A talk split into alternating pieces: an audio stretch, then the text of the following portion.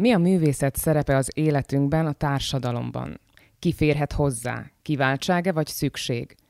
Az utóbbi évek krízis helyzetei, a menekültválság, a Covid, az orosz-ukrán háború, a klímaválság, amelyeknek egyik kulcsszava a túlélés, hogyan árnyalták a művészethez való viszonyunkat? De a túlélés fogalma ezen krízis helyzeteken túl vagy mellett is jelen van a társadalmunkban. Hátrányos helyzetben élő gyerekek, fiatalok, felnőttek mindennapjait határozza meg vagy határolja körül. Mit tud ilyen helyzetekben adni a zene, a színház, az alkotás, azon túl, hogy pillanatokra elfeledteti a nehézségeket?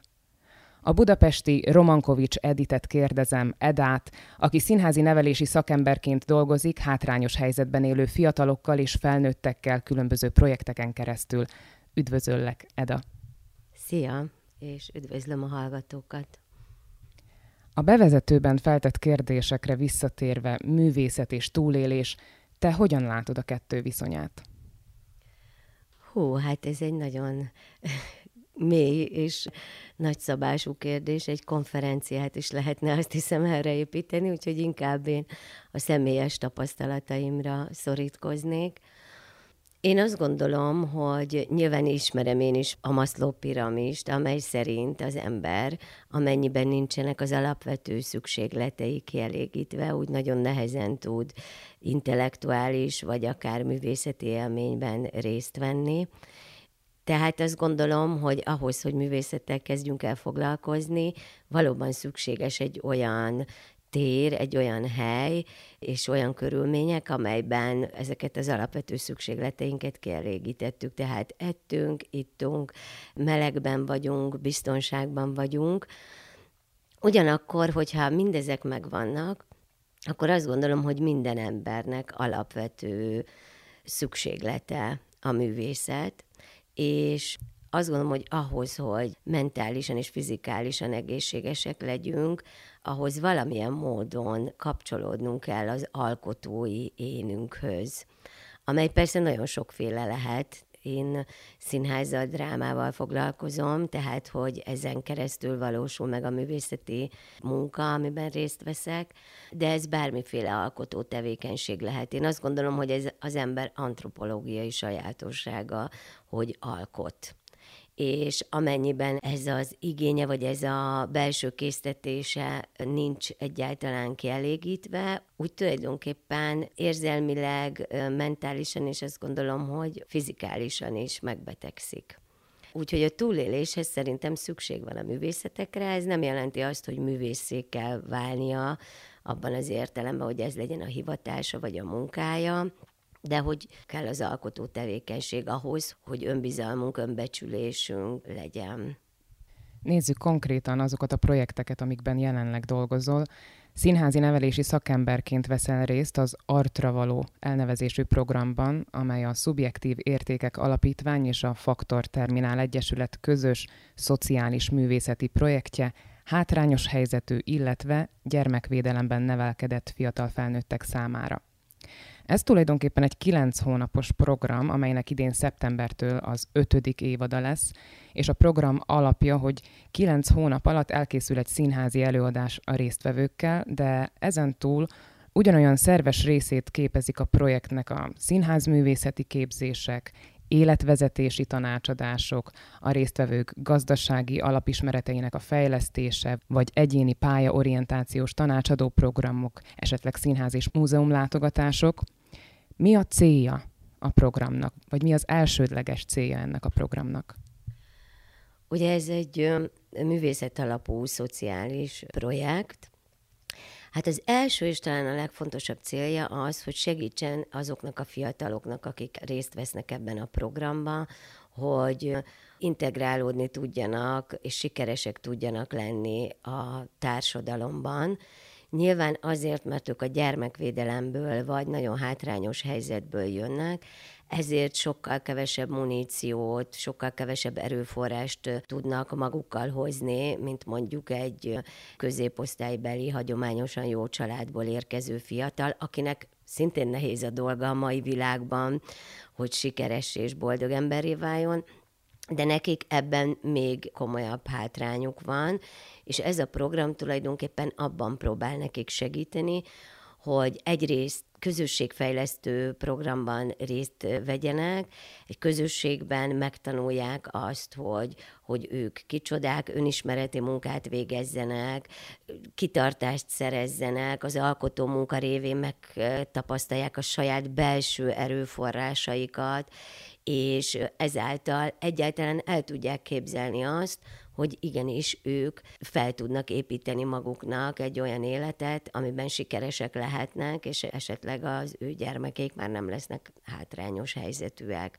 Tehát ez egy személyiségfejlesztés, nagyon sok praktikus ismeretet is kapnak, mert ahogy mondtad, pályaorientációs szakember, szociális munkás, gazdasági szakember dolgozik velük, tehát egyrészt kapnak praktikus ismereteket, például, hogy hogyan kell állásinterjúra menni, hogyan kell önéletrajzot írni, tehát egészen praktikus dolgokat is, és a művészeti képzés által pedig azt gondoljuk, hogy megerősödnek, önbecsülést, önbizalmat szereznek, és megismerik minél jobban önmagukat, és el tudják jobban dönteni, hogy milyen irányba szeretnének menni. Mert az is nagyon fontos, hogy az a tapasztalat, hogy akik állami gondoskodásban nőnek fel például, vagy hátrányos helyzetűek, azok egy nagyon-nagyon szűk sávban látják az ő lehetőségeiket. Tehát, hogy akkor az vagy menjél eladónak, menjél péknek, fodrásznak, szakácsnak, ezek ilyen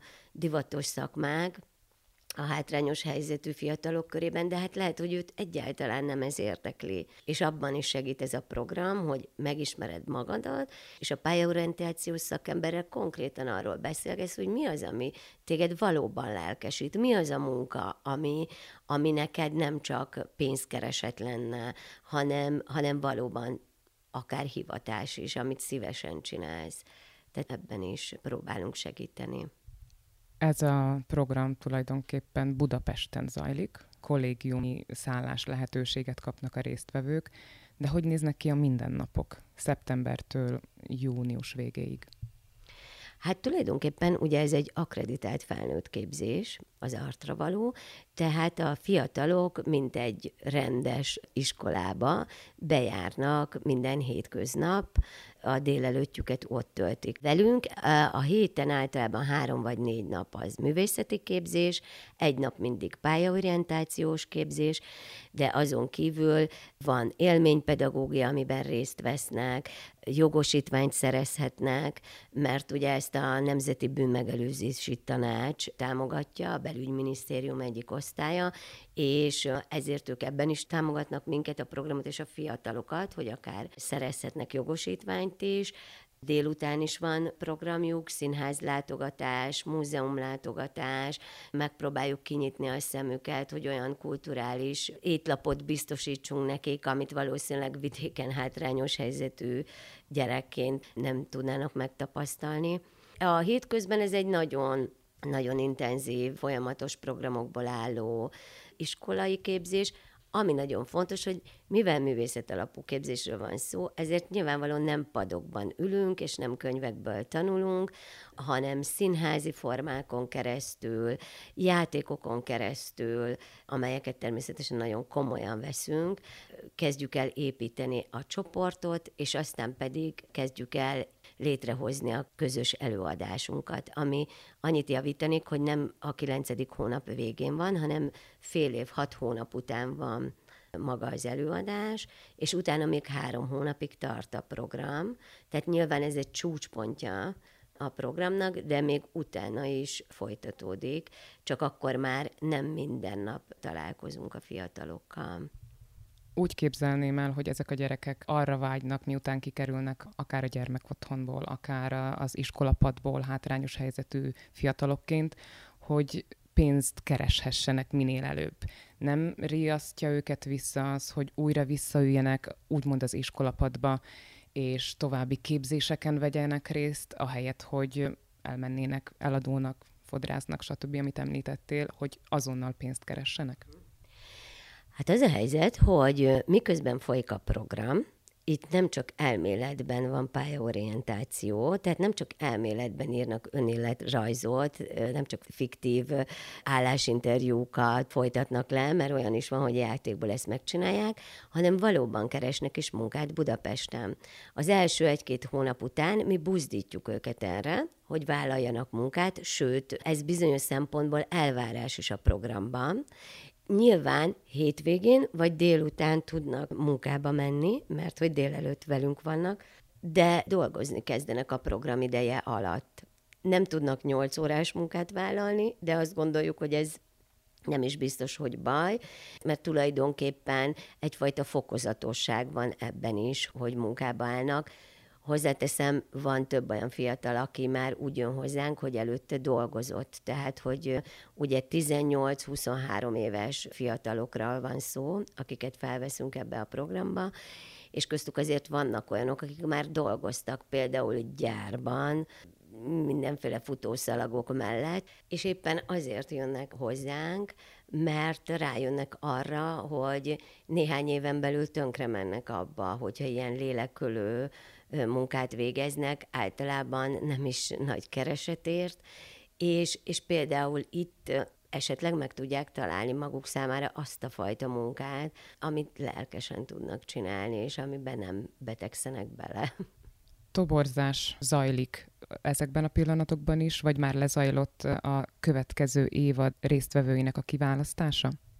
Igen, már lezajlott, tehát megvan a csapat, akikkel indulni fogunk szeptemberben. Mindig tavasszal van a toborzás, ami azt jelenti, hogy Sárman Márta, aki ennek az egész projektnek egyébként a vezetője, megálmodója, kitalálója és tényleg motorja, ő a szociális munkásunkkal, illetve a projektmenedzserünkkel, szervezőnkkel járja az országot, és minél több gyermekotthonba megpróbálnak elmenni, és ott mesélni erről a programról, és meginvitálni a fiatalokat, hogy jöjjenek, jelentkezzenek a programba. Most az elmúlt években szerencsére egyre többen jelentkeznek, ami azt is jelenti, hogy egyre többen ismerik a programot, ugye ez lesz az 5. évad, látják azt, hogy ez valóban egy hatékony program tud lenni, hogy nagyon sokaknak segít abban, hogy tényleg elindítsák az önálló életüket, akár Budapesten, akár vidéken. Nagyon sok sikertörténet van, személyes sikersztori ebben. Tehát akkor zajlik a toborzás, viszont csak 15 embert tudunk felvenni a programba, mert ez egy elég költséges program, hiszen a vidéki fiatalok feljönnek, Budapesten élnek, kollégiumban laknak, napi 3-szori étkezést kapnak, bérletet kapnak.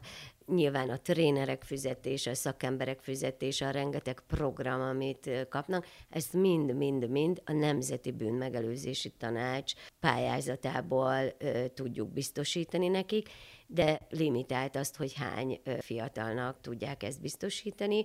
Hozzáteszem, hogy fantasztikus a hozzáállásuk, tényleg meg kell említenem itt Gradszer Sövényházi Edith nevét, ő egy rendőr ezredes, aki tulajdonképpen a vezetője a Nemzeti Bűnmegelőzési Tanácsnak, és ő tényleg teljes lelkesedéssel és minden erejével segíti ezt a programot, tehát hogyha olyan helyzet van, hogy esetleg valamire mégiscsak kéne még pénz, mert mondjuk az egyik fiatalt, azt nem tudom én, el kéne küldeni valami olyan okály és képzésre, ami segítené azt, hogy elérje a célját, hogy megtalálja, vagy tudja csinálni azt a munkát, amit ő kinézett magának, akkor ő ebben is segített, hogy tényleg fantasztikus módon mentorálja is ezt a projektet. Miért lehet érdekelt a Nemzeti Bűnmegelőzési Tanács az ilyenfajta munkában? Én azt látom, nyilván nem látok bele mélyen a Nemzeti Bűnmegelőzési Tanács munkájába, de azt tudom, hogy nekik van egy nagyon 21. századi modern stratégiájuk, ami arra épül, hogy valóban pedagógiai módszerekkel, élménypedagógiával, művészetalapú projektekkel valódi tudást kapjanak azok a fiatalok, akik veszélyeztetettek a bűnelkövetés terén. Tehát nyilván, aki gyermekotthonban nő fel, hátrányos helyzetből jön, sokkal gyakrabban kerülhet olyan helyzetbe, hogy bűnözővé válik. És tényleg azt gondolom, hogy ők nagyon komolyan gondolják ezt a stratégiát, hogy nem elrettentéssel, büntetéssel, riogatással lehet a fiatalokat ebben segíteni, hogy ne kerüljenek ilyen veszélyes helyzetekbe, vagy ne váljanak bűnözőkké. Illetve nem elég, hogyha előadásokat tartunk nekik, hanem valóban valamiféle olyan erőforrást, valami olyan tudást biztosítunk számukra, amelyben ők elhiszik magukról azt, hogy igenis van esélyük hasznos állampolgárává válni ennek az országnak, és ehhez önbizalomra, önbecsülésre van szükségük, hiszen azért nyilvánvaló, hogy ezek a gyerekek és fiatalok, akik állami gondoskodásban vagy hátrányos helyzetben nőnek fel, azért nagyon kevés elismerést kapnak, nagyon kevés megbecsülést, akár ők, akár a családjuk, és hát ezért nagyon nehéz elhinniük magukról, hogy ők sikeresek lehetnek. És tényleg azt gondolom, hogy a Nemzeti Bűnmegelőzési Tanács az felismerte azt, hogy nem elég papolni, hanem valami olyan muníciót kell adni ezeknek a fiataloknak, ami erőforrás, ami segít nekik abban, hogy ne a bűnözést válasszák. Ha ebből indulunk ki, hogy milyen hasznos maga a program a bűnmegelőzés terén, akkor ott lehet az a szomorú számadat, hogy évente ebben a programban 15 fiatal vehet részt. Mi van a többi fiatallal? Igen, nyilván az lenne a jó, hogyha ez minél több helyen megvalósulhatna az országban. Tehát, hogyha lenne erre elég anyagi forrás is, meg szakmai, emberi erőforrás is, akik ezt tudják csinálni, a cél az lenne, hogy akár minden megyeszékhelyen legyen egy ilyen program, vagy hát nyilván ez meg már idealizmus, hogy minden nagyvárosban, vagy legalább azokban a régiókban, ahol nagyon sok hátrányos helyzetű fiatal él. És azért mi próbálkozunk ezzel. Például elkészült most egy kézikönyvünk, ami leírja azt, hogy hogyan áll össze ez a program.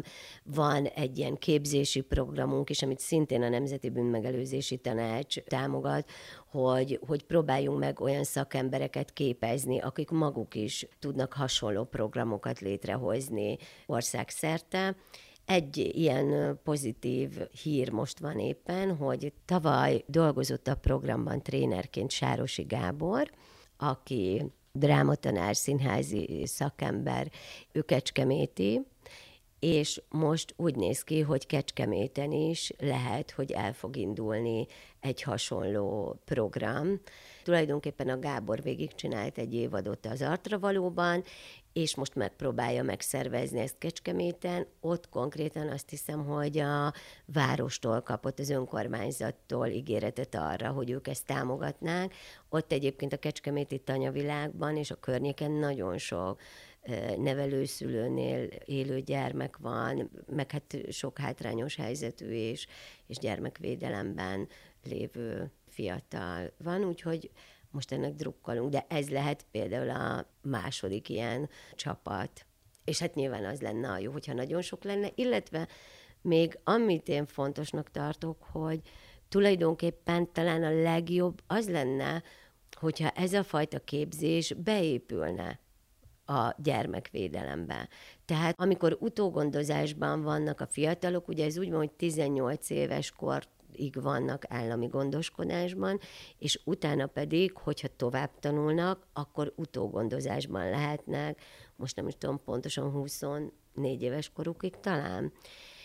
És hogyha az utógondozási programba beépülne az, hogy ott kapnak művészetalapú képzés, pályaorientáció, szakemberek dolgozhatnak velük, de ezt most nagyon erősen egy álomnak gondolom, mert azt gondolom, hogy a szociális ágazatban, és így a gyermekvédelemben is irtózatosan kevés anyagi erőforrás van, és ez természetesen kihat arra, hogy egyre kevesebb igazán komoly szakember választja ezt a területet. Profánul mondva nem lehet belőle megélni, és nem fog egy pszichológus vidékre menni egy gyermek otthonba, ahol éhbérért dolgozhat, és nem tud az egyről a kettőre jutni, hanem nyilván Budapesten fog praxist indítani.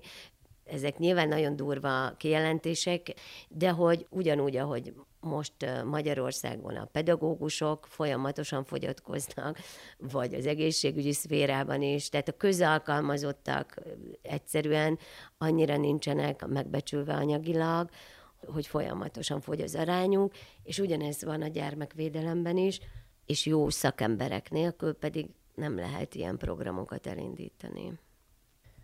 Felnőttekkel is dolgozol. A Szívhangok Társulat, egy Eger melletti kis településen, Szomolyán működő társulat, tagjai roma felnőttek. És bár itt is a fő cél egy előadás megszületése, mégsem egy amatőr színházi csoportról van szó. Miben áll ennek a munkának vagy a csoportnak az egyedisége? Igen, hát a Szívhangok Társulat a saját színház projekten belül jött létre, már 6 éve dolgozunk együtt szomolyai roma asszonyokkal. Itt is egy stábról van szó egyébként. Horváth Kata kulturális antropológus a projektvezetője ennek a programnak, akivel én most már 6 éve együtt dolgozom ebben. Én nem mondanám, hogy a fő cél egy előadás létrejött, bár lehet, hogy kívülről ez úgy tűnik. Azt gondolom, hogy a fő cél az inkább egy közösség létrejötte, ami egy olyan biztonságos hely, ahol miután megkávéztunk, eszegettünk, és kielégítettük az alapvető szükségleteinket, ezután le tudunk ülni, és őszintén tudunk beszélni egymással, elmesélni a nehézségeinket, a történeteinket, egy bizalmi légkört kialakítani, amiben együtt játszunk, és aztán ebből születhet egy előadás. Az első projekt, amikor a Norvég Civil Alap támogatta az Éjjensokáregi Nagy című előadásunk létrejöttét, ott valóban a pályázat miatt ez egy cél volt, mert a pályázatban szerepelt, hogy egy előadást fogunk létrehozni. De azóta ez a csoport tovább működik, újabb és újabb, hol magán alapítványtól, hol külföldi alapítványtól szerzünk pénzt erre a munkára, amivel sajnos a magyar állam erre nem ad pénzt, de hogy itt a célok is folyamatosan változnak, és nem csak előadást csinálunk, hanem mi workshopokat csináltunk, még akkor is, amikor online voltunk a járvány miatt, és ami nagyon fontos, hogy már rég nem csak roma asszonyok vannak a csapatban, hanem 3 éve nem roma egészségügyi dolgozókkal és nem roma aktivistákkal is kiegészült a csoport. Tehát most már egy ilyen vegyes csapatunk van, szociodrámával és mindenféle drámás módszerekkel és játékokkal és színházcsinálással is, és workshopok tervezésével is építjük ezt a közösséget. Az idei előadásotokban, ami a Megeshetne másképp címet viseli, szüléstörténeteket dolgoztok fel, roma és nem roma nézőpontból. Milyen visszhangja volt akár a saját közösségen belül, akár Budapesten, ahol a Trafóban mutattátok be? Ugye az előadás után mindig van egy beszélgetés, ami akár játékká is fajulhat. Például a Trafóban eljutottunk oda, hogy játszottunk is közösen azokkal a nézőkkel, akik visszajöttek az előadás után beszélgetni. Elég sokféle visszajelzés van, de talán ami a legfontosabb az, hogy akár roma, akár nem roma nőkről van szó. Egyrészt a szülés élmény az mindenkinek egy nagyon-nagyon meghatározó női élménye, és hogy ez tulajdonképpen hihetetlen erősen összekölt minket.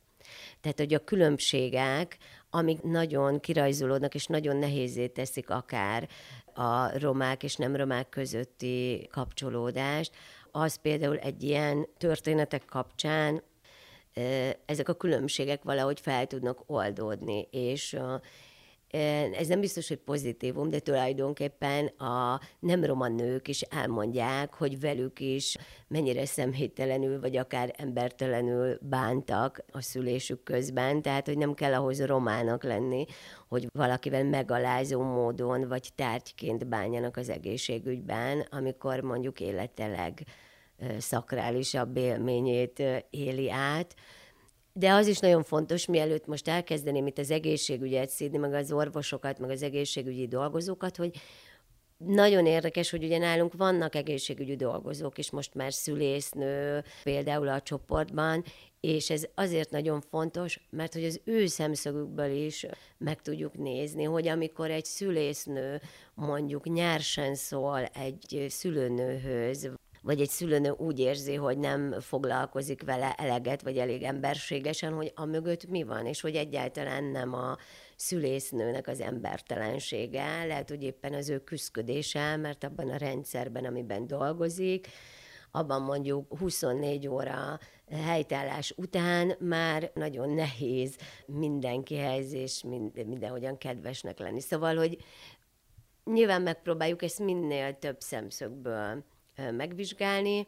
Az előadásban egyébként szerintem az nagyon szép, hogy tulajdonképpen az egész előadás alatt egy fiatal anyuka szül éppen, és tulajdonképpen arról van szó, egy kórházi folyosón a szülészet-nőgyógyászat előtt játszódik az egész előadás, és ott találkoznak egymással romák, nem romák, rokonok, rokonai ennek a fiatal lánynak, aki éppen szül, és valahogy az rajzolódik ki, hogy mindenki jót akar, mindenki segíteni akar, és ennek ellenére mégis folyamatosan konfliktusba és feszültségbe keverednek egymással ezek a szereplők, és a legvégén, amikor megszületik a kislány, akkor tulajdonképpen ott egy ilyen nagyon erős kérdés az, hogy miben született bele ez a kislány, vajon milyen női sors vár rá, mert ugye az a vége, hogy nem viheti haza az anyukája, mert nem dől el, hogy ki a gyámja,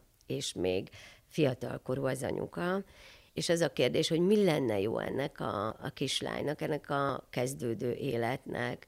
Az, hogyha állami gondoskodásba kerülne, az, ha az édesanyjához kerülne, vagy a nagymamájához, vagy az anyóshoz, tehát hogy mindenki jót akar, de valahogy mégis nagyon drámaivá és nehézzé válik rögtön az élet ennek a kislánynak, ahogy megszületik. Kihat a magánéletedre ez a munka?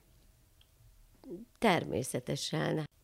Hát ez egy olyan munka, azt gondolom, amitől az ember nem tud függetlenedni, sem érzelmileg, sehogyan sem. Tehát ezekkel az emberekkel, akikkel együtt dolgozunk évekig főként, ott barátságok alakulnak ki, nagyon erős személyes kapcsolatok alakulnak ki, amelyekből én is ugyanúgy nyerek, tehát ezek nekem is erőforrások. Például itt a Szívhangok Társulatnál valóban azt gondolom, hogy ez a közösség az nekem is erőt ad nagyon sokszor. Én ugye rendező vagyok, az előadások rendezője ebben a közösségben, de tulajdonképpen minden folyamatban részt veszek velük együtt, és nagyon sokszor én a csoport egy tagja vagyok, és ugyanúgy akár az én problémáimat is meghallgatják, tehát ez egy nagyon személyes terep. Ugyanakkor vannak nehézségei, és nyilván bizonyos fajta távolságot is kell megtartani az embernek, például az Artra Valónál. Én 2 évadot csináltam végig, és utána egy évadot ki is szálltam. Pont azért, mert azt éreztem, hogy annyira telítődtem, annyira sok kapcsolódásom jött létre ezekkel a fiatalokkal, hogy most nem tudnék újabb 15 fiatalra koncentrálni. Tehát egy kicsit ki kell ürítenem magamból, vagy egy kicsit el kell távolodnom tőlük, hogy újra legyen elég vegyértékem arra, hogy adni tudjak egy újabb csapatnak. Ez nehéz, de akik ilyen segítő szakmában van, vagy ilyen művészeti projektekben, azoknak meg kell tanulniuk azt, hogy hogyan tudják azt a távolságot megteremteni, ami mondjuk nem roppantja össze őket, hiszen itt azért nagyon súlyos és nagyon durva emberi történetek vannak a háttérben, akár a fiataloknál, ami mikor hallja az ember, akkor legszívesebben lehet, hogy a sarokba ülne, és napokig csak sírna, hogy hogy lehet, hogy valaki így nő fel, vagy valaki ennyire nehéz körülmények közül jön. De tulajdonképpen meg a napi munkában hihetetlen erőt és energiát tud adni. Éppen az, hogy ennyi nehézséggel a hátuk mögött milyen fantasztikus teljesítményekre képesek, hogy mennyire tudnak hinni és bízni abban, aki valóban jó szándékkal közeledik feléjük, aki valóban segíteni akarja őket, az pedig ilyen irítséggel is tölt el, komolyan mondom, hogy mennyi életenergia van bennük.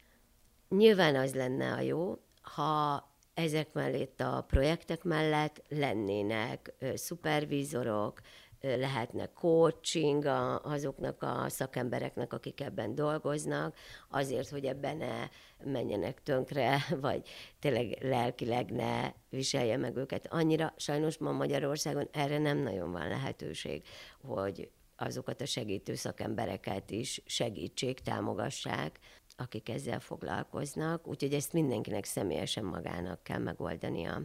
Az Artra Valóban is egy nagyon-nagyon klassz stáb van, ugye Sárman Márta vezeti a projektet, és mellette a szociális munkás, a projektkoordinátor, én, mint színházi nevelési szakember, a gazdasági szakember, a pályaorientációs szakember, mi összegyűlünk nagyon sokszor, és tulajdonképpen ez a szupervízió, ez köztünk valósul meg, ahogy egymással tudunk ventilálni, és egyenként megbeszéljük a fiatalokat, hogy kinek hogyan tudunk segíteni, és ugyanúgy a Szívhangok Társulatnál is, ott is van egy nagyon erős stáb, akikkel ez a stábmunka az, ami segíti az embert abban, hogy ne egyedül kelljen feldolgozni azt a sok-sok élményt, ami éri őt. Miben látod a főbb különbséget a fiatalokkal és a felnőttekkel való munka során? Ugye amikor 18-20 éves fiatalokkal dolgozik az ember, akkor én azt hiszem, hogy ott van egy nagyon erős remény és perspektíva arra, hogy akármi is lehet még belőlük. És hogyha ezt ők magukról is elhiszik, akkor tényleg hihetünk benne mi is, akik, mint szakemberek dolgozunk ebben, hogy akár az egész élete megváltozhat attól, hogy részt vesz egy ilyen projektben. És meg kell mondjam, hogy vannak is ilyen tapasztalatok. Nyilván a 15 fiatalból nem mindenkinek sikerül, és ez nem egy csodaszer, vagy egy csoda bogyó az Artra Való, amit bekapnak, és akkor mindenkinek sikerülni fog. De sok olyan történet van, amikor látszik, hogy fiataloknak ez egy olyan továbblépési lehetőség lett, ami alapjaiban megváltoztatta az életüket.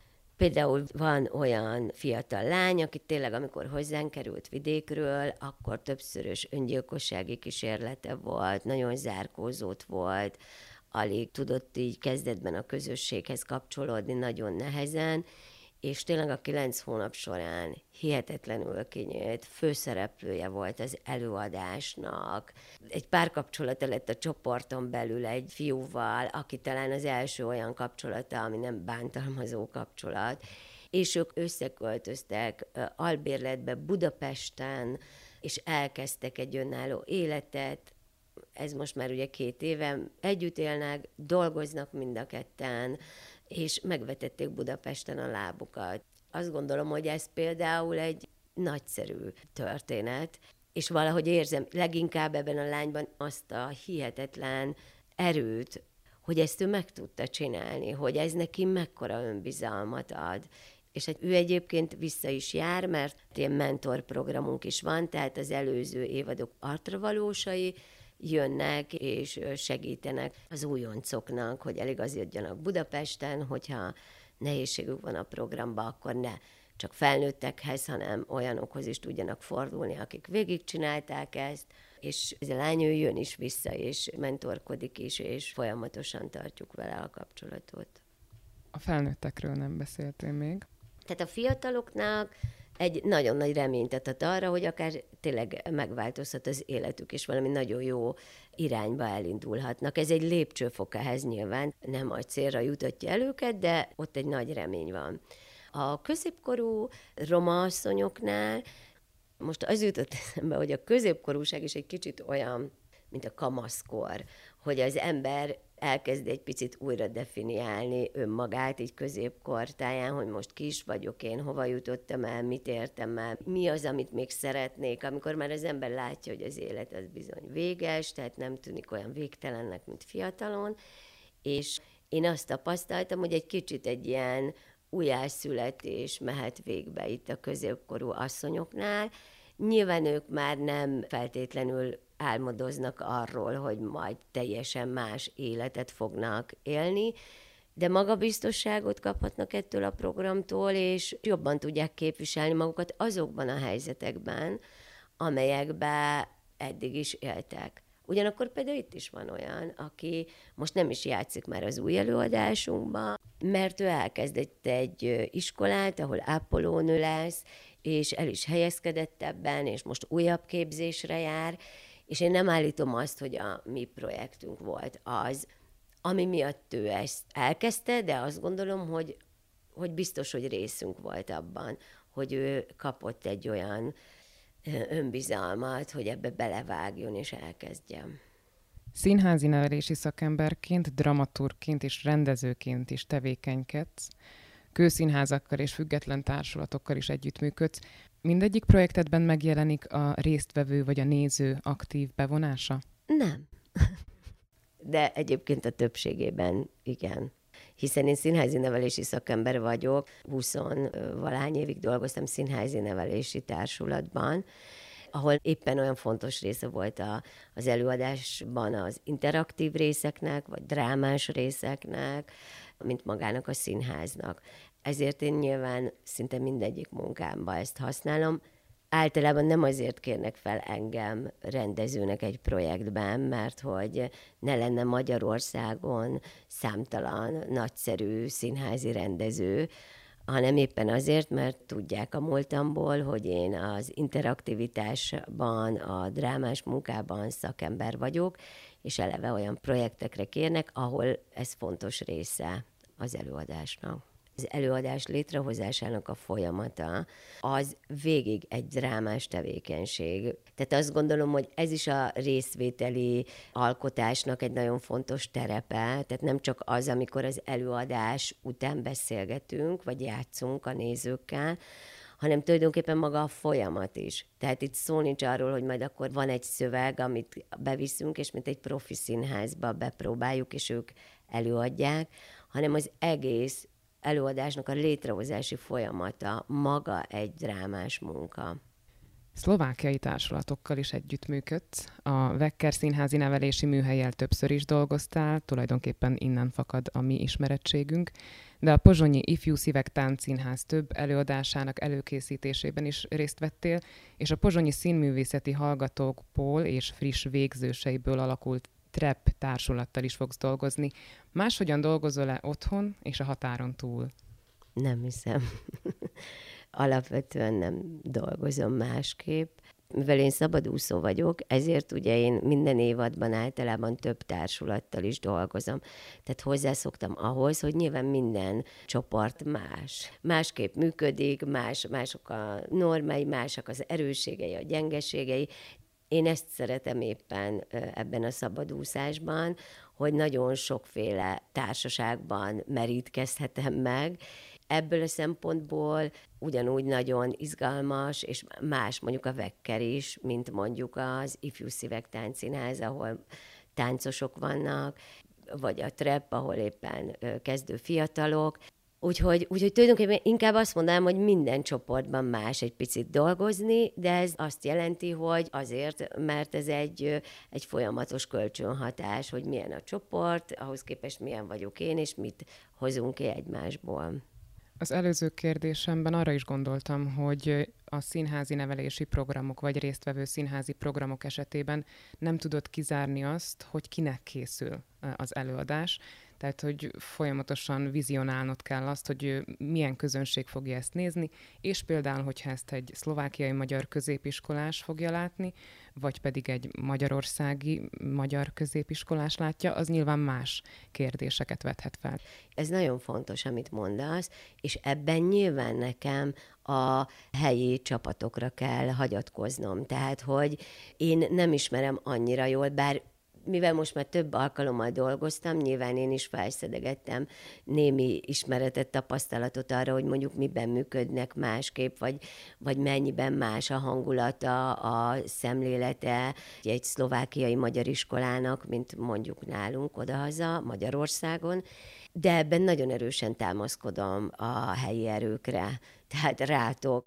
Ebben óvatos vagyok, ebben mindig kérdezek is. Például most éppen a trepesekkel egy osztályterem színházat készítünk elő, és ott több történet is felmerült, és én azt kértem tőlük, hogy mondják el, hogy szerintük melyik az, ami egy szlovákiai középiskolában működhet, melyik az, ami bevállalható, melyik az, ami esetleg túl provokatív, és éppen ezért nem éri el a célját, vagy esetleg érdektelen, mert lehet, hogy ez Magyarországon érdekes, de ott mondjuk a pozsonyi magyar középiskolában meg nem. És ezt nyilván ők tudják megmondani. Vannak szlovákiai gyökereid. Erről mesélj még. Igen, nekem az anyukám az tót származású, tehát az ő nagymamája az még nem beszélt magyarul, és ezért nálunk az én dédnagyszüleim azok még gyakran beszéltek tótul, mi ezt úgy hívtuk, hogy tótul beszélnek, és mikor veszekedtek, meg szitták egymást, akkor még én kisgyerekként ezt hallgattuk, és ez nekünk nagyon vicces volt. Közben pedig életemben először, amikor külföldön voltam, akkor Kassán voltam. Azért ez egy nagyon erős és meghatározó élmény volt, hogy na hát külföldön vagyunk, és mégis itt mindenki magyarul beszél, ott, ahol voltunk. Igazából az volt az első tapasztalatom a határon túlélő magyarokról, ami hát nyilván utána, ahogy idősebb lettem, és tanultam róla, meg ahogy elmentem Erdélybe is, és Felvidékre is, és Vajdaságba is, és Kárpátaljára is, ott mindig ért ez a nagyon-nagyon erős, érzelmileg is meghatározó dolog, hogy milyen lehet úgy egy másik országban élni, hogy az anyanyelved magyar. És ez egy nyilván akár sok fájdalommal is járhat, de közben szerintem ez egy hihetetlenül gazdag és inspiráló dolog, és művészként is, hogy valami különleges helyzetben vannak ott az emberek, ahhoz képest, mint hogy nekünk itt nyilván Magyarországon ez magától értetődő, hogy magyarul beszélünk. Beszélgető társam volt Romankovics Edit, aki színházi nevelési szakemberként, rendezőként dolgozik hátrányos helyzetű fiatalokkal és felnőttekkel, és aki a szlovákiai magyar színházi és színházi nevelési szakmában is jelen van. Köszönöm a beszélgetést, Eda. Én is nagyon köszönöm.